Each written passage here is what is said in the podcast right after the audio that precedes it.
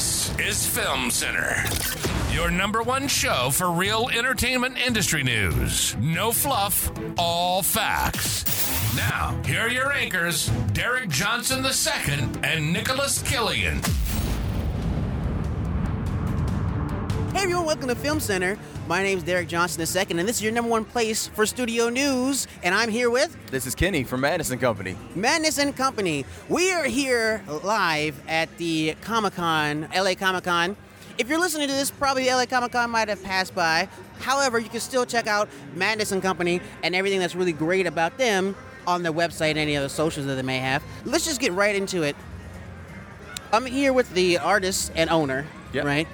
You have a very interesting setup here. It's just half hip hop, half kabuki style things that's going on. Tell a little, little audience a little bit about yourself first. Cool, cool, cool. Hey, my name's Kenny. I'm from Madness and Company. Madness and Company is a merchandise and apparel brand started by my wife and I. Dynamic duo, Kenny and Indy. You'll see it on a lot of our shirts and our products. You'll see a little signature there. But uh, overall, Madness and Company is a way for us to do business together while also being able to develop myself as an artist and just see how far we can see how far we can take um, the brand. So, I mean, there's a lot of people who listen to the show are either industry professionals or they want to get into the industry, and we focus mainly on movies and television. Yeah. Movies, television, entertainment industry.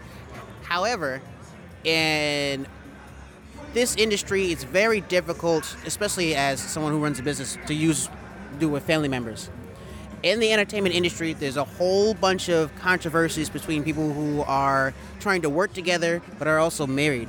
You know what I'm saying? Yeah, Can you tell us a little bit about that dynamic and how this really came to be about? Was it inspired inspired by YouTube or So I definitely have seen a lot of brands recently blowing up where it's a lot of two man teams. Sometimes it's just a guy and his brother, might be a guy and his best friend, might be two women, a mother and a daughter.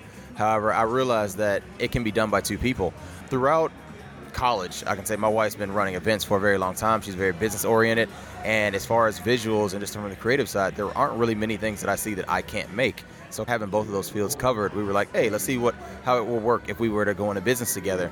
I would say one of the best things we did though is instead of cutting ties with all of our jobs and ending everything that we're doing professionally, we decided to do this on the side starting out.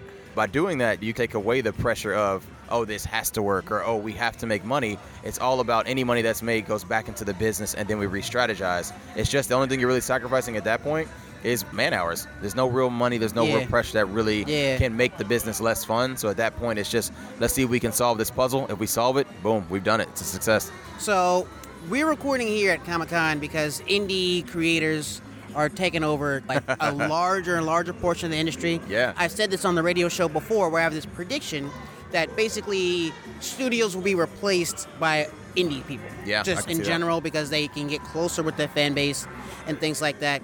Do you find that it's difficult to grow a fan base against? Because you're here in LA Comic Con, it's Yeah. no small feat. I'm saying, do you find it? Did you find it difficult to grow to this size? Like, how how long have you been doing this? So I think it's been a steady rate. So we've been doing this. What it's this would be September would be year five for us. We started this in 2018, and uh, if you're ever on our page, you can follow us at Madness and Co. But you'll be able to see the process of how we've grown from selling out of a bar in the back of a bar to selling a couple shirts to getting to this point.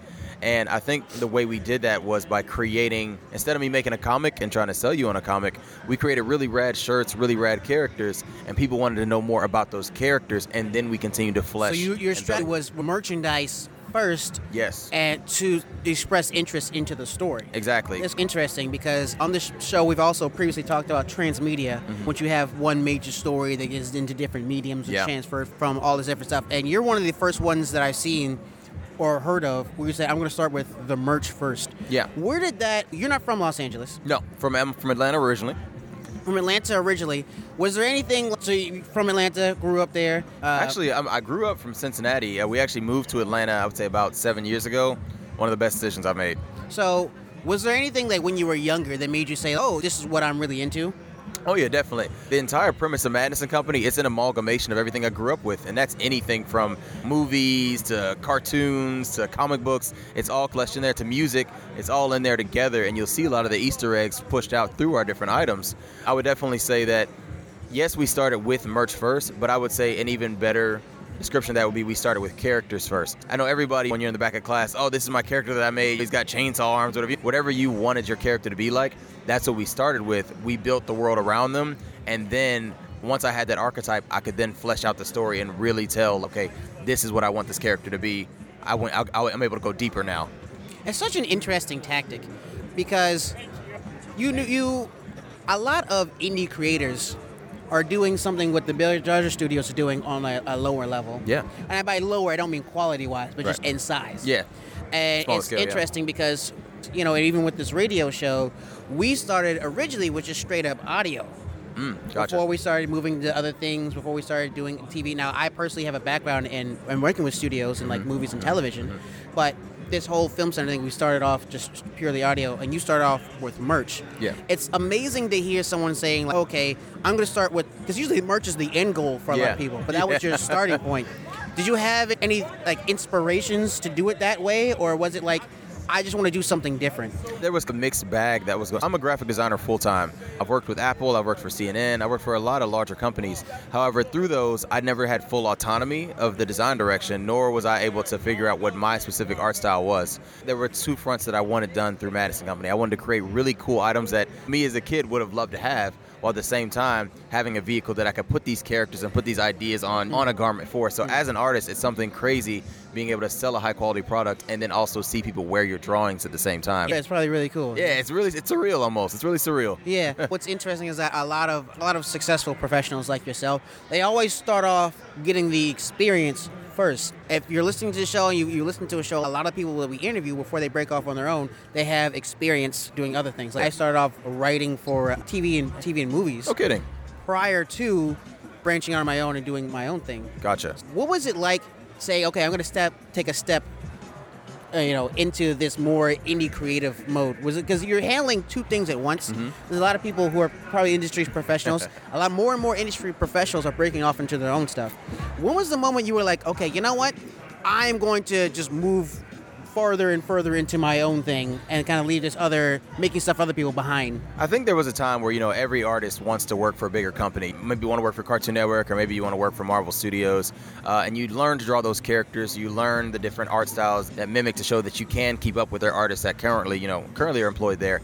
But through that, after a while, I realized that there are so many people trying to do that, but I can create my own characters, have full autonomy, have full direction of these stories, and that further solidifies the decision of being like, okay, if I'm going to step away from Apple and CNN, if I'm going to step away from these bigger industries in graphic design, it only makes sense for me to create these unique stories that are fully my own. Do you think that that gave you a good level of training? Because I try to tell a lot of people, you can start off That's indie. true. There's nothing wrong with starting off indie. Not at all. but when you work for these bigger companies, there's like a level of discipline. There's a higher level of scrutiny.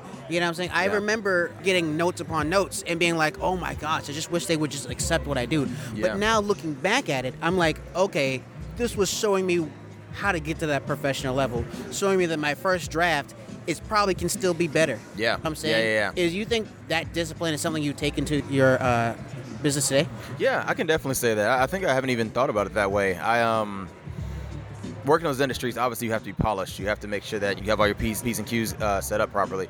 But as far as them helping train me to better myself as an artist, yeah, I can definitely say that. I think I have a much stricter level of quality that I adhere to as Do a result you of that. have you been drawing like your whole life, or Oh man, so that's a great question. so what actually got me into drawings was third grade. Kenny couldn't draw a dragon to save his life. Had a whole meltdown, end up leaving, and then I end up just practicing and practicing all day Yeah. to draw like the artists and the art and the cartoons that I'm seeing on TV, till I could get to that point. And I would definitely recommend that to all artists. There's nothing wrong with learning what makes the things that inspire you good. Practice those line works. Your natural subconscious is gonna deviate from it and you're gonna figure out your own style. But there's nothing wrong with learning from what's already working, you what's see, already popular. if you guys are listening, he's talking a lot about learning from the professional. yeah, right. big time. There is a as a thought process, at least when I was in school, hmm. given to me by Kevin Mack, who's done some stuff with Marvel and a Yeah, whole bunch yeah, of yeah. and he was teaching me how to write. He was saying that whatever you want to learn how to do, the training is out there. You just see your who you look up to. You know what I'm saying? Yeah. Whoever you look up to, try not to copy per se, Yeah. but understand what they're doing in their process and how their designs look, and that's your training program. Yeah, that's 100%. There's so much information that artists are putting out there nowadays. If you can see a speed drawing of an artist, there's so much you can learn of seeing their Well, when we were younger, you couldn't see it on YouTube. didn't have that. So when back we then, were you're, younger, you're didn't going have through the comics and the pages and watching the movies to develop your own notes. By but- putting the, uh, the white piece of paper over the Yeah, DBT magazine so you yeah. could trace it. And when they, had like, the, when they had the light boxes and you could see through the paper, you're like, oh, oh this my is gosh. technology. Yeah, you thought it was living in the future. yeah. Yeah. You know what's really interesting is, especially this whole weekend, we're really pushing uh, to talk to a lot of different indie, indie creators. Yeah. And something that I'm always comparing this, the indie side Mm-hmm. to, and I say indie with heaven quote, heavy quotation marks, because a lot of indie people, Mm-hmm. a lot of studio people leave to go indie and then they go right back in the studio Yeah. as soon as they're bigger. But there's a difference between how they market themselves, you know what Yeah. I'm saying, with your with studios and with you with indie, you have this ability to say either I'm gonna make what I don't see Yeah. or I'm gonna make towards market. Studios always making towards market. Do you find yourself because you used to work uh, for larger companies, do you find yourself often making more things that you want to see, like you said earlier, like what I want to see when I was a kid? Or do you self see yourself like, oh, you know what, this is selling more, this type of design sells more, maybe I should make more stuff like this for market? So I think there's an amazing balance that has to happen there. As an artist, you know, you're gonna create your own designs, and when people rock with it, you get locked into being like, okay, I have good taste, and you do. As an artist, you're gonna have a unique taste. If you want to make a country style fighting game, that's uniquely you, and if people rock with it, no one else can take that away from you. However, as I'm creating these designs and as I'm creating these layouts, I, we're developing fans, we're developing a community, and they love the same things. That's why they rock with it. So I have to also respect their point of view a lot of times, where they're like, "Hey, we'd love to see this in How do you, color." I find that balance because Oh, for every creator yeah. it's different. Yeah, I would say definitely talking with them. A lot of times we'll have a shirt where, you know, or a design where it's almost done, but there's that last bit of decision making we can't quite figure out, and we'll throw it to the community. And a lot of times they're like, "Oh, this will be a great idea," and they they have feedback. There's mm. also artists in our community, and talking with them helps push the brand overall, you know, into that next direction. I've already done the groundwork as an artist to have my characters out there and, and keep pushing their stories. But when it comes to creating like really great renditions of the art and merchandise, the community definitely helps along the way. You have a very unique art style. Yeah. There's an issue right now that a lot of big studio productions are looking the exact same kind of. Yeah. Some people are calling it the Disney effect. Oh man. So yeah. where the 3D animation looks like the same. but if you look back in the early thousands, like when we were younger, Yeah. they this, this stuff looked different. They were still doing 2D animation. Yeah. Treasure Planet was a thing. Journey to Atlantis was a thing, and then they cut it all off to focus on more on 3D animation. Yeah, because it was easy to pump it out. But now even DreamWorks is trying to. There's a lot of people who work at DreamWorks who came from Disney, obviously, True, right? yeah. They left with uh, Steven Spielberg when he decided to, to make uh, DreamWorks. Yeah. But now we're in this zone where it seems like the artists aren't allowed to really express themselves artistically. Man. And instead, they're just trying to do what works. And it's amazing to see something like the animated Spider Man movies. Yeah. Where they decide to break out and do something different and unique. And for some reason, the studios are flabbergasted by this. Why do you think they're pushing this standard animation? Because you have a very unique style. Yeah. So why do you think they're pushing this standard animation instead of breaking out into styles like maybe like your own? I think this highlights how important designers and creatives are. I think we're able to see and we're able to create things that are unique and, and are loved by the people. However, without creatives, a lot of people are just going to look at the numbers of what works. If I see that Inside Out style works, I'm just going to create sa- the same thing that looks like Inside Out. There'd be no reason for me to think beyond that. Right. However, when you give it to the artist, you end up with stuff like the new Teenage Mutant Ninja Turtles movie. Also, Completely, yes. the artist had a full field day with that. They had as much fun as they wanted. They gave its own flavor, its own vibe, and it was absolutely one of the top movies when it came out. Like Yeah. it, it speaks for itself. Yeah. What do you think is preventing those studios from being more encouraging about unique art? I think right now all the studios fell into kind of the all right, let's only use what works. But now that the studios are starting to see, okay, letting the artists work is starting to work. I think we're going to start seeing more studios actually do that. I think there's started there's a transition starting where it's oh, Spider-Man worked. What if we let them do it again? Oh, Ninja Turtles worked. Oh, what if we let them do it again? Yeah, building confidence. Yeah, Yeah. I think it's going to happen Yeah. where the decision making is less cookie cutter, and now let the artists go crazy. But I do think if the artists go too wild, there's going to be a natural balance where the studios are like, this movie kind of flopped. Let's go with what works and let's find that balance between culling the artist while at the same time allowing that bit of freedom. I think it's a, I think it's a spectrum. So there's there's in entertainment. Yeah. There's a renaissance about every 20 years. You know, there people always talk about the movies from the 50s, the big like epics and stuff like that, like yeah. Ben Hur and stuff.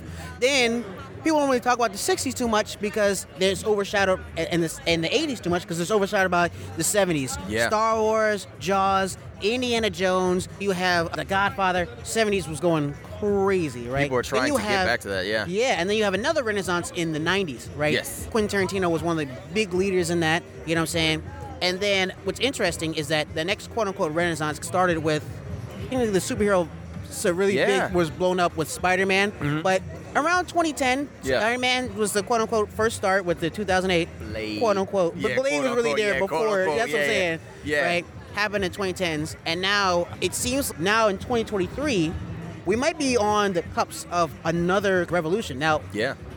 do you feel like the same way or no? It's interesting. I think we saw a bit of a renaissance with how Marvel completely changed the way that cinematic universes work. I think a lot of movies also started to play with that, like Glass, for example. And that was its own uh, start. They started to make it a universe of that, and seeing these movies and these series actually talk. I think we're seeing people experiment. And maybe it isn't as far as to say it's a renaissance, maybe an arc within an era, but Yeah. I, I do think people are trying to develop a new way to provide entertainment that we may have not seen before. I've never seen TV shows be connected to multiple movies, be connected to Yeah. all that pushes the cognitive, all the lore together. Mm-hmm. That's something new. Now, is that a renaissance? Maybe not, but I do think it it will be the start of future renditions and how we push entertainment. Yeah. As a professional artist yourself, what do you see like when do you see something on a TV that or or movie that actually catches your interest artistically? Because like I said, there's a kind of there's a huge consensus right now, especially with a lot of fans, that things are looking the same. You know, um, how do you see something? How do you, how do you look at something on the television or, or movies and you're like, okay, this is something that's unique and I, that's connecting with me personally because you're also a professional artist. Yeah. So the way you're looking at images, the Yeah. way other people look at images differently. Like for myself, being mostly a writer director and doing really a, a lot of writing, Mm-hmm. I'm always like, it's not like I can turn it off. You know what I'm? I'm always thinking about the story. right? Yeah. But because the consensus right now is about art, and there's a huge concern about unique art. You know what I'm saying? How do you, how do you think? Oh, okay. I think that this is something that I could take away from. Okay. Are you thinking from a live action or more like an animated standpoint? E- e- either one, Mm-hmm. either, either one, because Uh, uh, you seem to have a lot of references in your art. Yeah, yeah. I, I think it, like you said, it's hard to turn it off, and you never really can see past the kind of anal- analyzing standpoint whenever you're watching something. Yeah, but I, I'll yeah. say I'll say I'm always pulling it in. So I would say the most most example right now would be Bullet Train. I just Okay. saw Bullet Train not too Okay. long ago, Yeah. and seeing the storytelling. At first, I thought it was a Quentin Tarantino film by how it was Yeah. written, but I love that movies are starting to become aware of their tropes, of their the different stereotypes that are in there, of the way they tell their stories, Mm-hmm. but they double down in that, and they don't always do it from a comical standpoint, but Right. they dive deeper into the. All right, we know how edgy this is, we know how over the top this is, but we're gonna make it work Mm-hmm. in this era. For example, during the era where samurai movies were amazing, that was an amazing era. However, Yeah. now when it comes to movies, the main character of the movie also realizes how absolutely crazy it is to see a samurai in that movie. So they'll Yeah. comment on that. What is happening? Here? like a little more meta. Yeah, Yeah, yeah. No, so it's like it's definitely more meta. I think that's the thing. Mm. Seeing how meta things have been in entertainment a lot these days. That's what I'm pulling from. Wow, I love that they're things are a lot more aware now, and they're. Would you say on that, How do you? Because you, like I said, you have a lot of things, a lot of references in your art. Yeah. Do you have some main inspirations? Oh yeah, I would say, man, that's a, that's a great. So obviously anime, a lot of the classic anime, Dragon Ball Z, Mazinger, pulling from a lot of those sources. But in the way that I pull from them isn't just like, oh, I want my guy to be a giant robot. It's more so in things that people don't really see, like in the intro of the anime, or in the ways that they set up certain angles where there might be the protagonist and you'll see the robot silhouette in the background. Those were artful ways of Right. highlighting. Big characters, or those ways of doing storytelling through music, like all those You know, your art matter. reminds me a lot of Samurai Jack. Yeah, exactly. And this is there is this term that I heard for the first time in my life Mm-hmm. here at L- at LA Con, where they're saying Afro May. Afro made. Afro May, where it's I've like. African American hip hop style, things like that, being combined with anime. Mm-hmm. Almost the only thing that I can really think of, like when I think of Afro May, peak Afro May, would it's again. Have you ever heard of this before? I don't know. I, I, this is the first I've heard of the term, but Yeah, now I, I- can see the whole Rolodex of all the things that will fall into that category. Afro May, when I see Afro May, I think of the Boondocks. Yeah. I think of Samurai, Afro Samurai. Cannon Busters. Yeah, Cannon Busters, Yeah. stuff like that. Do you see a, a rise in, in Afro I do. I'm seeing a lot more because black a lot artists of a lot of to- black artists that we've been talking to have been like anime is a big inspiration. Why do you Yeah. think it's anime that's such a huge inspiration to the African American culture comparative to others? So this will be an interesting kind of a monologue I'm going to go on. I think, Monologue I, away. I think a lot of African Americans first experienced anime through Dragon Ball Z, Hmm. and I think it it connected with us in ways that we didn't expect at the time. Because you'll see a various varied spectrum of, of black people kind of love Dragon Ball Z for different reasons. You'll see super hood guys be like, man, I, I, I love Dragon Ball- Z. I still rock with Vegeta. And Yeah. you'll see super geeks that are like walking around in Goku outfits. Right. But it's still for that whole spectrum. And I think there's an underdog story that's been prominent in a lot of early anime that, you know, may not be as prevalent now, but I think it's still one of the main cruxes of anime, and that's the underdog story. It's and with us being black people feeling like the underdog, I think when Mm. You see a character persevere constantly, take those hits, train and do his best, it fills you with a hope that you. It can be a little kind of silly, but I do, I do think it fills you with a hope that you didn't realize you needed at that time, and you pull from it. So training and seeing characters like Goku, seeing these anime characters work hard, may, might not succeed but continue to push through, it gives us inspiration, and I think we continue to pull from that. But then after a while, we start to love anime just for what it is. Oh wow, Yeah. this is a creative craft. I still love the underdog story, Mm. but now these other characters resonate with me, whether because they're super cool or because of the way they navigate life. Yeah. But I think it all started with how we pulled in with our first anime for a lot of people, which is Dragon Ball Z or which is Naruto, seeing that underdog yes. story. Yeah, it's so incredible because once again, I've, I haven't heard Afro Man until like literally yesterday. This Yeah. is December 3rd that we're recording this. December 2nd, 23rd. 20, I was like, Afro May? But it made so much sense It as soon as I heard it. You even think about things like Kanye West's Power. Yeah. When it's the whole music video is It's Akira. Akira, yep. And you hear, and this interesting thing about African Americans, this quote, and I forget who said it, but basically, to be an African American is to be a race and a people without a home. Because Hundred percent. African Americans, we can't really relate to Africa. We we, cannot. we, haven't been there in generations, hundreds and hundreds of years. We're learning And about yet- what would be our own culture in the same way we would learn about any other culture. You know what I mean? Like we Yeah. we're new to it. And yet, at the same time, we are American. Yeah. But a lot of other American minorities, like Asians or like Hispanics, they can say, "Oh, I'm from Italy," or Right. "I'm from They- specifically Guatemala." They have they say, "I'm home." from Burma." They can Right. like, "Oh, I'm gonna go home to my home country." We don't know where our countries No, are. no. So there's this possibly stipulation, and you gotta let me know if you agree with this. Yeah. That it's okay. That's a faraway land, and it's not it's not home to us, but also we connect with that. It's okay. You know what? I'm also not American, but I am American. I 100% agree with that. 100% agree with that. I think I was just talking to another animation studio, the main director that he's from Nigeria, but he does have a home he's coming from. I think with us being black African Americans that are born and raised in America, even down to like our last names, I don't think my great ancestor's last name was Fowler. Yeah. You know what I mean? I'm just gonna say that. But but I, I Yeah. think not having those original roots, it'll it we adapt the roots from different things that resonate with us. I Mm-hmm. think in the same way that there is this give and take relationship when it comes to black entertainment, black culture that we've developed in our, our few kind of Mm. decades here in America, and the way they're pulling from us and we're pulling from them. I think we do resonate with Japan. I think we do resonate with Africa. I do think we do resonate with a lot of different places, but I think we're creating our identity here as a result of Mm. what we're seeing and developing from everywhere else. So there's this really uh, interesting perspective uh, from Asia that um, one of our previous uh, guests gave us. Mm-hmm. He's from Japan, and he was talking a lot about how, like, when in America, anime fans will talk about, oh, the sub versus dub. Yeah. They have the same arguments about King of the Hill. yeah. They have obviously Japan and baseball has been well known, but they Mm-hmm. also really like college football and things like that. There's also a trend right now for them to. There's a style in which they can like heat and curl their hair To get- yeah, to get afros and text- stuff like that. And so you're seeing them pull from specifically African American culture, Yeah. not American general, specifically African American culture, Yeah. and then we're also pulling from them. Absolutely. And the world's getting more and more connected. Um, do you think that this would like once again? I heard Afro Man for the first time, and it feels like something that it feels like that would be like an island somewhere. Like this Yeah. is Afro May Island, where it's like half half Asian, half black people Yeah. are there, right?